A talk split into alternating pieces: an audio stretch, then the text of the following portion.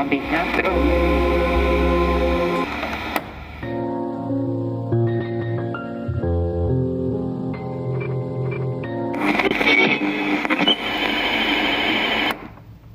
من بردی هستم. شما به قسمت دو از فصل یک رادیو بم گوش می‌دید. سلام قرنطینه به کام. منم قارسالم. سلام منم امینم. امیدوارم که حالتون خوب باشه. توی این قسمت قرار راجع به ژانر گنگستر رپ صحبت کنیم. اگر بخوایم از نظر لغوی به این کلمه نگاه کنیم گنگستا همون گنگستره که حدود سال 1980 به گنگستا تغییر شکل میده. گنگستر هم یعنی عضو گنگ یا گروه خلافکار. وقتی رپ گنگ با الگو گرفتن از آمریکا وارد ایران شد به خاطر تفاوت بستر فرهنگی سری تغییراتی پیدا کرد.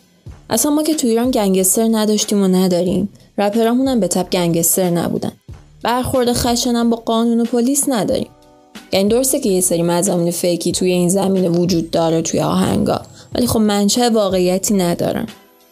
یه مسئله دیگه هم درآمدزایی از رپه که تو آمریکا اتفاق میفته و تو ایران نه. پس مدل گنگ خوندن رپرهای ما و خودستاییشون فرق می‌کنه. حالا ما آمدیم انواع رپ گنگ رو به پنج تا زیرشاخه تقسیم کردیم که بهتر بهشون صحبت کنیم. حالا تو این پنج تا زیر شاخه آثار این ژانر رو بررسی می‌کنیم و راجع به ویژگی هر کدوم صحبت می‌کنیم.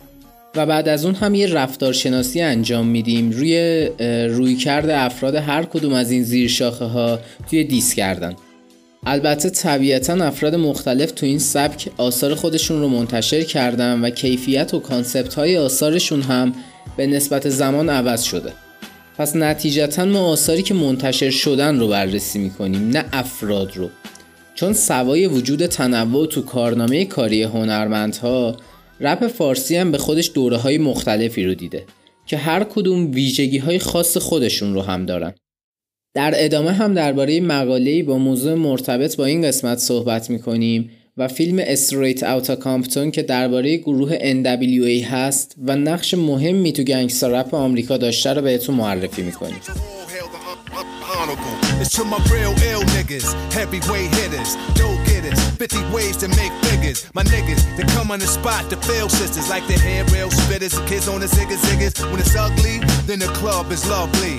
Thugs be sipping Hennessy and bubbly. To my comrade, they keep it flaming hot on dangerous blocks, claiming spots where the goal is to be one of the top ranked soldiers. اولین دسته رپ گنگ رو ما اسمشو گذاشتیم تکنیکی منظورمون هم خودستایی و خودنمایی آرتیست به خاطر فن‌های مختلف رپ کردنش حالا می‌خواد پوز flow ش رو بده یا قافیه سازی یا vocal و تکنیک های دیگه. مثلا سینا ساعی تو verse Dangerous میاد میگه که فقط اگه بتونی اینو بخونی زبونت درد میره و اینجوری قپی میاد. یا هیچکس تو من وایستادم افتخار می‌کنه به ارتباط قویش با کلمه ها و ادبیات. نکته درباره این مدل خودستایی اینه که از اول جز لاینفک رپ فارسی بود و احتمالا هم خواهد بود. چون چیزیه که بین همه رپرها مشترکه و انگار زمین مسابقه اصلیه.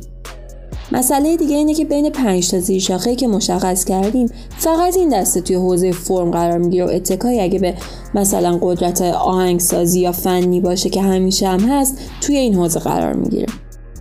اما الان این سبک کمتر از قبل داره بهش پرداخته میشه که خب منطقی هم هست. چرا؟ شاید بشه ارجادات به حرف رز که میگه قبلتر هدف از رپ کردن صرفا خود رپ بود و خوندنش ولی الان هدف اینه که با رپ موضوعی رو انتقال بدیم. یعنی الان رپ کردن بیشتر ابزار تا یه هدف مستقل. بعد شما مثلا کسی که تازه رانندگی داره یاد می‌گیره رو تصور کنید. اون اوایل همه تمرکزش روی خود رانندگیه. ولی کم کم حرفه‌ای تر میشه و بیشتر به مسیر و کارهای موازی مثلا مثل آهنگوش دادن می‌پردازه. بشه کاملا شیدا مثل مخدر شدیم واسه مغزه. که حسابی سلطنت درندش می‌خوای. استوب کن شب دراز و قلندر. بیداری زبونه تو دهن کن می‌خوره. که خودش به نوعی جوسی فوره که میپاشونه مغز رای مثلوه میاد روی وز نوبت سایی می‌شود بازی وی با کلمات شعبت بازی نیست اصلا دیوانه جا برکب با قدرت گاوی میجنگد دشمن چی میترسد از اون جایی که گفتن راوی بیمزه من میشم خودم با همین دو به نفر تسلیمم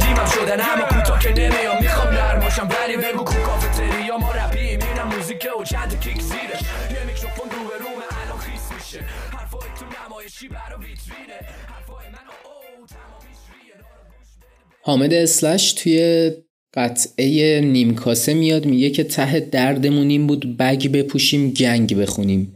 و این کاملا توصیف کننده زیرشاخه دومیه که ما قرار راجبش صحبت کنیم که این زیرشاخه بیشتر حالت خیابونی به خودش می‌گیره و ما اسم اون رو خیابونی گذاشتیم.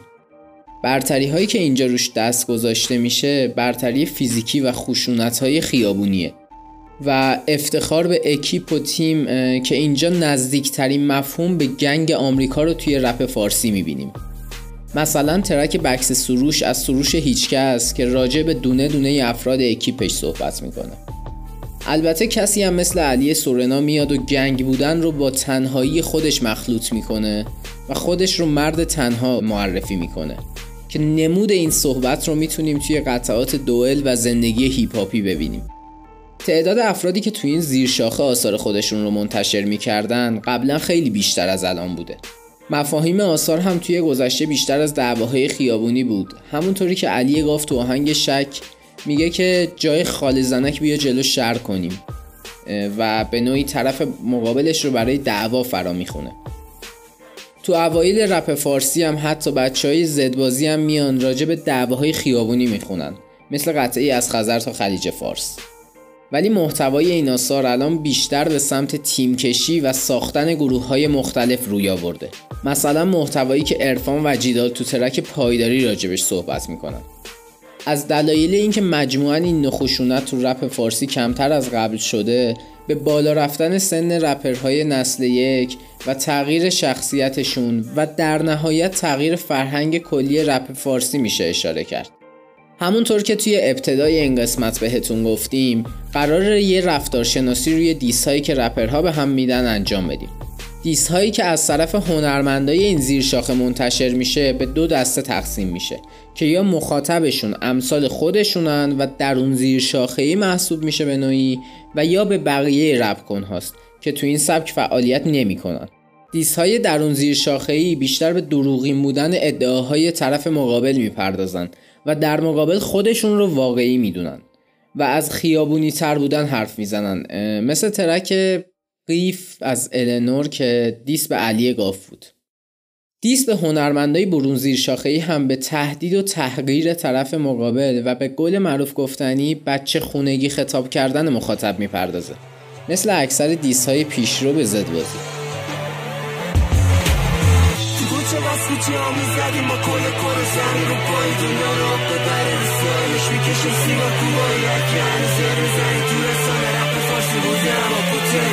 کوچه. بس کوچه ها می‌زدیم با کل کور زمین رو پای دنیا رو آب ببره رو سایلش می‌کشه سیگار کوبایی اگه هنوز سر می‌زنی تو رسانه رپ فارسی بوده اما کوتاهی عنوان ترجمه شده مقاله که توی این قسمت می‌خوایم باهاتون راجع بهش صحبت کنیم هست تصویر خشونت توی متن موسیقی رپ از سال 1979 تا 1997 که توسط خانم دنیس هرت نوشته شده و سال 2013 توی مجله سلامت عمومی چاپ شده. دنیس هرد دانشیار حوزه سلامت عمومی و رفتار اجتماعی توی دانشگاه public health برکلی کالیفرنیا. تمرکز کارش هم روی اثرگذاری مواد و الکل بر زندگی و مشکلاتش و اینا بوده و اینکه میاد خشونت رو به طور کلی توی ژانر موسیقی رپ بررسی می‌کنه. نه فقط ژانر مثلا gang rap. چرا حالا میاد این کار می‌کنه؟ توضیحی که میده اینه که موسیقی رپ همیشه مرکز نگرانی بوده به خاطر اثرگذاری که همه فکر می‌کردن توی خشونت روی خصوصا قشر جوان داره. بنابراین این خانم میاد از سال 1979 تا 1997 400 تا آهنگ تاپ بیلبورد و هیتو کدگذاری رو بررسی می‌کنه و فقط هم تمرکزش روی رپرهای افریکن امریکنه. که خب البته رپر اون دوره اکثرا هم افریکن امریکن بودن و اینکه میاد این دوره رو به چهار تا بازه تقسیم می‌کنه و اینطوری کلا بررسیشون می‌کنه و کدگذاری می‌کنه. از سال 1979 تا 84 1985 تا 89 1990 تا 93 1994 تا 97 و میاد درصد خشونت رو توی این چهار تا بازه یا بقیه کدگذاری ها رو بررسی می‌کنه. خب حالا چند تا از نتیجه هایی که این بررسی های آماری داشته رو مرور می‌کنیم؟ اول از همه این که درصد آهنگایی که خشونت داشتن توی این چهار تا بازه از 27 درصد بین سال 79 تا 84 شروع میشه. توی بازه دوم میشه 32 درصد توی بازه سوم 55 درصد و تش بین سالهای 94 تا 97 به 60 درصد می‌رسه. این توی کمتر از 20 سال آهنگایی که توشون خشونت داره بیش از دو برابر میشه. یا مثلا یه جای دیگه مقاله اومده درصد خشونت توی آهنگای رپ رو توی ژانرهای مختلف بررسی کرده و ادعا می‌کنه که اگر از یه آهنگ رپ فقط سال انتشارش و ژانرش رو به ما بدن ما با احتمال خوبی می‌تونیم حدس بزنیم که این آهنگ خشونت داره یا نه. مثلا یه آهنگ گنگستا رپ توی دهه 90 به احتمال زیادی خشونت داره. ولی یه آهنگ عشقی توی همون سالا احتمال اشارش به خشونت کمه. بعد توی جدول شماره 3 یه بررسی جالبی کرده از موضوعی که آهنگای با اشاره به خشونت داشتن. و برای هر موضوع گفته که توی دوتا بازه بین سال 79 تا 89 و بین 90 تا 97 توی چند درصد از آهنگایی که درباره خشونت توشون صحبت شده از اون موضوعات حرفی زده شده. که خب مثلا خیلی جالب بود. میگه که اشاره به الکل از صفر درصد به 13 درصد رسیده. یا مثلا خوندن از قدرت فیزیکی از 3 درصد رسیده به 16 درصد. و توی جدول شماره دو اومده دیدگاه ها به خشونت رو بررسی کرده. و یه نکته جالب اینه که بین سال 79 تا 84 50 درصد دیدگاه منفی داشتن و تقریبا هیچ آهنگی دیدگاه مثبت نداشته. یعنی اکثرا یا منفی بودن یا خونسا. ولی بین سالای 94 تا 97 فقط 13 درصد دیدگاه منفی دارن و 45 درصد دیدگاه مثبت دارن اصلا. یعنی در واقع شاید بشه بهش گفت یه جورایی ترویج خشونت و دلیلی که برای این اتفاق میاره خیلی جالبه. اینه که ببینید رپ توی این سالها به سمت تجاری شدن رفت. و توی اون ساله اولیه یه سری کمپانی مستقل و کوچیک رپ رو منتشر می‌کردن. ولی کم کم رپ رفتش توی کمپانی بزرگ و خب اون کمپانیا برای اینکه رپ بیشتر بفروشه و جذابتر بشه آرتیستا رو هول دادن به این سمت که از خشونت توی آهنگاشون بیشتر بخونن یا مثلا حتی با هم دیگه دعوا کنن و در واقع دیس کنن همدیگه رو. صرفا برای اینکه بازار داختر بشه. و در نهایت هم یه بررسی روی آمار قتل و جرمای مربوط به خشونت توی اون سالهای آمریکا میده که دقیقا توی همین دوران همزمان با افزایش خشونت توی رپ یه افزایش جزئی هم توی اون دوتا آمار داشتیم یعنی آمار قتل و جرمای مربوط به خشونت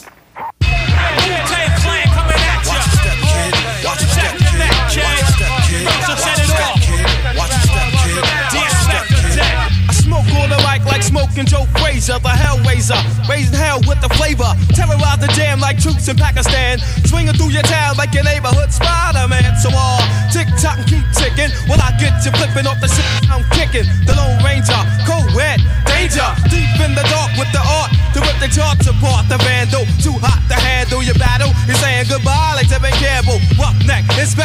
on the set. The rebel, I make more noise than heavy metal. The way I make the crowd go wild. Sit back, relax, won't smile. Ray got it going on, pal. Call me the rap assassinator. Rhymes rugged and built like Schwarzenegger. And I'ma get mad deep like a threat. از اوایل دهه 90 یه تعدادی از رپ کنای ما که چند سالی بود که رپ می‌کردن و سابقه خوبی از لحاظ کارنامه کاری داشتن شروع کردن با استفاده از تکیه به همین سابقه کاری آثاری که تو گذشته منتشر کردن و مدت زمانی که توی رپ فارسی فعالیت داشتن رو برتری خودشون دونستن و این رو به نمایش گذاشتن. برای مثال مفهومی که سروش هیچکس تو ترک تو کجا بودی از آلبوم مجاز بیان می‌کنه. و منظوری که جرشا تو مصرع بگو کجا بودی بودیم تو عمق داستانش داره. گاهی هنرمندا میان این محتوا رو با یه سری خلاقیت فرمی توأم می‌کنن و نتیجهش میشه آثار دلنشینی مثل قطعه بزرگ از مهراد هیدن و سامان ویلسون. که این اتفاق در کل چیز خوبیه به خاطر حس نوستالژیکی که ایجاد می‌کنه. مثل کاری که بچه های تیک تاک انجام دادن و با اسم قطعاتی که تو گذشته منتشر کرده بودن قسمتی از آهنگشون رو نوشتن. و اینکه هنرمند اصالت کار و زحمتهایی که کشیده رو مطرح می‌کنه. و این خوبه. ولی تا جایی که هنرمند بیاد و صرفا و فقط راجع به گذشته صحبت کنه. اینجاست که رپ میشه سنگری در مقابل خلاقیت و پویایی. که از دلایل این اتفاق هم بالا رفتن سن هنرمند و عوض شدن اولویت ها و افت کاری اونه. البته این قضیه تا حدی هم می‌تونه تقصیر مخاطب باشه. چون گاهن مخاطبا بعد از شنیدن چند تا کار خوب از هنرمند نوعی ازش می‌خوان که دوباره همونا رو تکرار کنه. و این دقیقا اتفاقیه که بعد از پخش ترک های تابستون کوتاه و زمین صافه برای زدبازی افتاد. و اثرش رو می‌تونیم توی صحبت های علیرضا JJ و reference هایی که به زمان حضورش تو زدبازی میده ببینیم. diss های این زیر شاخه هم به دو قسمت تقسیم میشن. diss هایی که افراد درون این زیر شاخه منتشر می‌کنن و افرادی که داخل همین زیر شاخه هستن رو diss می‌کنن. مثلا track مغز رپ از رضا پیشرو که اعضای ملتفت رو diss می‌کنه. و کلا diss و diss back هایی که رضا پیشرو و اعضای گروه ملتفت به هم دیگه دادن می‌تونه توی این زیر شاخه قرار بگیره. و یک سری از آثاری که تحت عنوان دیس توی این زیر مجموعه پخش شدن هم به افرادی هن که داخل این زیر شاخه قرار نمی‌گیرن. مثلا ترک تو نداری از علیرضا جی جی و یا یه وندوز از سینای مافی که بچه های ونتونز رو دیس می‌کنه. پس ندوه دنبال کل کل بی خودی. خر میشی هر می‌کنی. بیای طرف من چکمک می‌خوری. سوژت می‌کردم هشتگ می‌شدی. بزا بسوزن من با آتیششون گرمتر میشم. اینا می‌دونن. با این داستان ها سرگرم میشم. این چاقالای خال زنک دنبال حال منم کجا بودی وقتی ماها رفتیم؟ فضا زمین صاف بود و خونه بودی؟ هفتیم. مرا تو بیهس بودیم. پدر بد نگاه می‌کرد و یو شدیم پسر بد. نپر همش پیگیر داستان ما بودی. حتی وقتی رفتیم تا آستان نابودی. چقدر شهر رو ما شلوغ کردی؟ منم مجبور شدم بگم دروغ تعطیل زد بازی رفت و گروه چرخید. قورباغه یهو کشید تو روم هفتی. همش دنبال مقصرن. خیابونی نیستن ولی مفسرن. نه. بهترین گروه زیرزمینی ایران بعد از دوازده سال فعالیت به علت پاره از مسائل شخصی منحل شد. و هر یک از اعضا به صورت چهارمین زیر شاخه‌ای که قرار راجع به حرف بزنیم بیشتر از چیزایی مثل مادیات، خوشگذرونی، مهمونی، دراگ و مسائل جنسی صحبت می‌کنه و با اینا فخر میفروشه. این سبک همیشه توی رپ فارسی بوده و همیشه از این موضع حرف زده که با برتریایی که خود رپر داشته و بقیه نداشتن فخر بفروشه یا خودمونیشو بهتون بگم پوز بده ولی concept ی که ازشون می‌خونن به مرور زمان عوض شده یعنی در واقع تغییر موضوع داشته ولی تغییر موضع نداشته. ببین توی دهه اول رپ فارسی اون چیزی که رپرای این زیر شاخه داشتن و بقیه نداشتن مثلا مهمونی بوده دختر بوده بعضا drug بوده و اون موقع خوندن از اینا جذاب بوده. البته این زیر شاخه اون موقع اول از رپرایی که وضع مالی نسبتا بهتری داشتن شروع شد ولی کم کم موجش توی باقی رپرها هم اومد و بعضی از اونا هم شروع کردن به خوندن آهنگای این مدلی. از رپرایی که اون موقع از این موضوعات میخوندن میشه به بچه های زدبازی اشاره کرد با ترک مثل من امیرعلی تو با ترک مانیا و مثلا ترک پنجشنبه شب از حسین ابلیس. ولی خب کم کم سن رپرها بیشتر شد یعنی خب اون موقع جوون بودن و کم کم سنشون بیشتر شد. زمان گذشت و موضوعات این زیر شاخه تغییر کرد.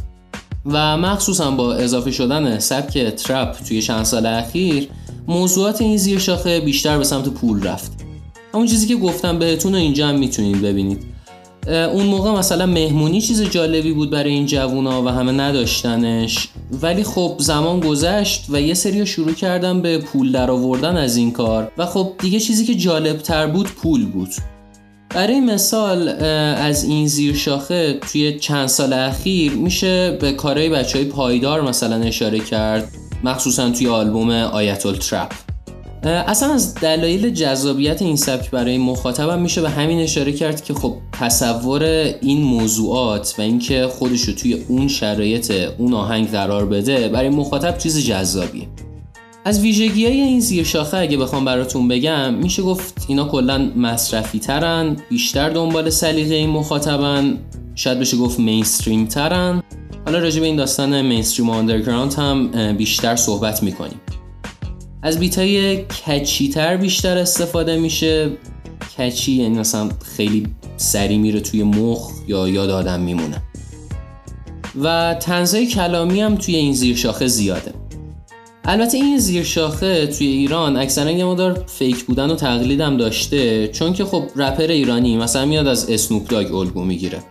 اسنوپ داگ میاد توی آهنگش مثلا از یه مهمونی می‌خونه کنارش هم از چهار کار خلاف دیگه ای که می‌کنه تعریف می‌کنه.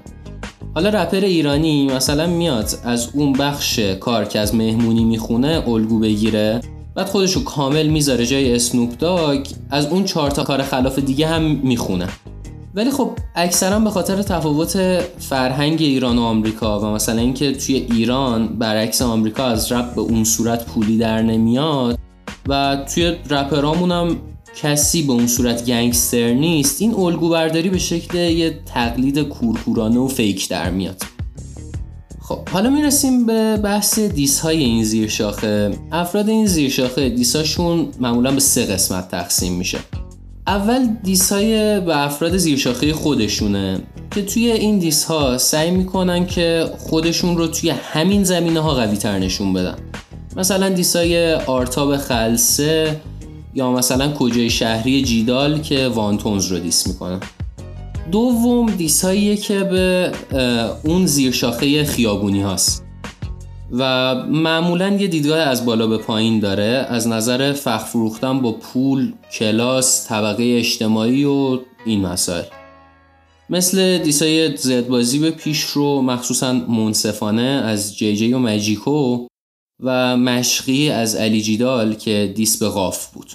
سوم diss هایی که به افراد زیرشاخه نخبگانی میدن که این رپ نخبگانی زیرشاخه بعدیه که راجبش صحبت می‌کنیم. ولی معمولا اینطوری diss می‌کنن که مثلا شما نمی‌تونین پول در بیارین زندگی ما هیجان انگیزتر و این داستانا. مثل خواننده مردمی از علیرضا JJ و سامیلو که diss به یاس بود.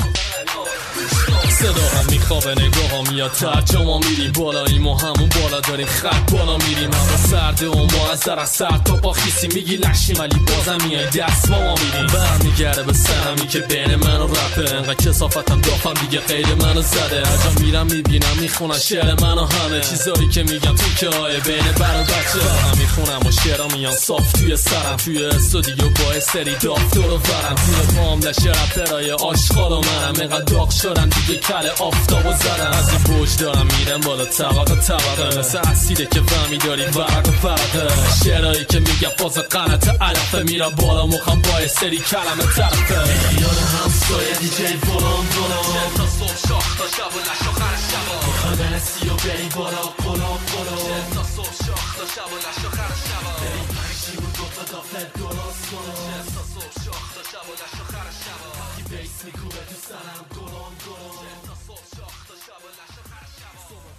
پنجمین و آخرین زیرشاخه ژانر گنگ رپ فارسی رو که می‌خوایم بررسی کنیم اصطلاحا بهش میگیم رپ نخبگانی که رپر توی اون به برتریهاش زیل مقوله های طرز فکر و فرهنگ اشاره می‌کنه.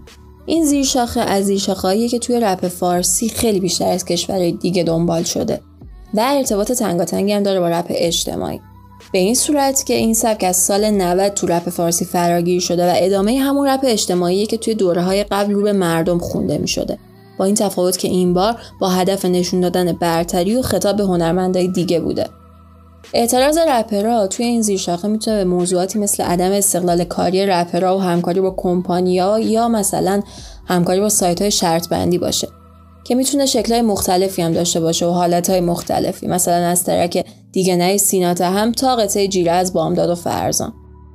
اینا توی دیساشون به اتفاقاتی واکنش میدن که بهشون خیلی توجه شده توی اون دوره. و در نتیجه اعتراضاتشون از نظر طرز فکر و فرهنگ و به اون جریان میرسونن. مثلا یاس توی ترک سرکوب توی قسمت های علیرضا جای خطاب قرار میده.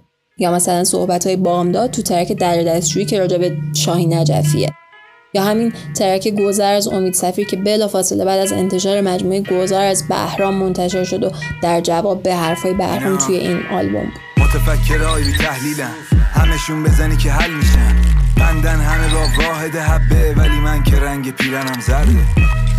سنت نفته. خونم از پمپ شهرم گرمه. می‌خونم بدون تو تحریم. شعر ما نداره قطعی. اونی که تو می‌خوای شاره بسته به قیمت دلار. حیبت تو که روی حالتر خوشگل. نور روزتم سولار نون شبت گند لجن. معلومه نمی‌خوای سر بتنم نون تو خونم و میسوزونه. تو این خونه که سازه خب می‌رسیم به بخش فیلم و فیلم Straight Outta Compton. فیلم Straight Outta Compton به شکلگیری و تاریخ گروه NWA و نهایتا هم فروپاشیش می‌پردازه. NWA یک gang هیپ هاپی بوده که اواسط دهه 1980 تأسیس میشه که توی محله کامپتون شهر لس آنجلس از ایالت کالیفرنیای ایالات متحده توسط چند تا سیاه پوست به وجود میاد. اعضای NWA رو احتمالا همه می‌شناسیم. Eazy-E و Ice Cube و Dr. Dre و MC Ren و DJ Yella و Arabian Prince و یکی از نکات جالب فیلم نبود همین شخص Arabian Prince که از اعضای اصلی گروه بوده توی فیلمه. این فیلم تو سال 2015 با کارگردانی F. Gary Gray توی 147 دقیقه در ژانرهای زندگی نامه و درام و تاریخ و موسیقی تو ایالات متحده و به زبان انگلیسی ساخته میشه و به لطف بازی خوب بازیگراش امتیاز 7.9 IMDb رو کسب می‌کنه. از نکات قابل توجه فیلم بازی پسر آیس کیوب به نام اوشه جکسون جینیور توی فیلمه و طبیعتا در نقش آیس کیوب که خوب هم تونست از خجالت پدر در بیاد. Straight Outta Compton اسم یکی از آلبوم های گروه NWA هم هست که تو سال 1988 تو سبک gangsta منتشر میشه و NWA می‌تونه خودش رو با این آلبوم تو تاریخ موسیقی موندگار کنه. قطعه معروف Fuck tha Police هم توی این آلبومه که اعضای گروه به خاطر اجرای این قطعه بازداشت میشن و ایده ساخت این قطعه سوای بدرفتاری پلیس با شهروندا و مخصوصا سیاه از توهین مستقیم پلیس به اعضای گروه به وجود میاد که توی فیلم هم فراگیر شدن این آهنگ توی خیابونای شهر و تاثیرگذاری خیلی بالای اون به تصویر کشیده میشه. این فیلم به زیبایی محیط و شرایط زندگی یه نوجوان سیاه پوست توی اون محلات و سیر رپر شدن اون رو نشون میده.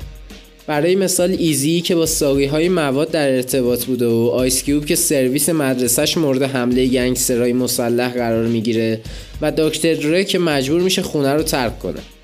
در ادامه هم به مشکلات مسیری که این نفرات برای زندگی خودشون انتخاب کردن پرداخته میشه.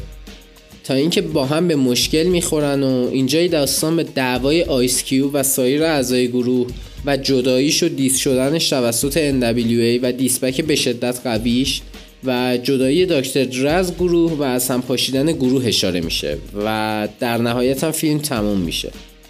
خب توی بخش فیلم علاوه بر این که ما سعی می‌کنیم یه کلیتی از داستان فیلم به علاوه یه سری جزئیات که خیلی مهم هستن رو خدمتتون توضیح بدیم حواسمون هست که احیانا داستان فیلم اسپویل نشه. و همونطور که قبلا گلش رو داده بودیم این فیلم رو هم مثل فیلم گتریچور دایتراین که برای قسمت قبل بود روی کانال تلگراممون می‌ذاریم.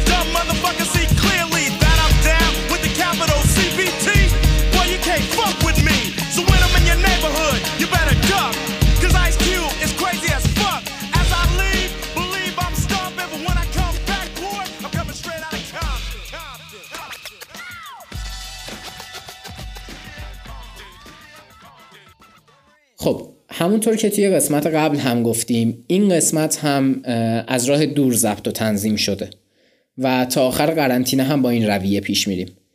شما هم توی خونه هاتون بمونین. خدا نگهدار. ما رو توی پلتفرم‌های مربوط به پادکست کانال تلگرام و پیج اینستاگرام دنبال کنید. مراقب خودتون باشید. خدافظ مرسی افشین. مراقب خودتون باشید. مخصوصا تو این روزا. خدا نگهدار.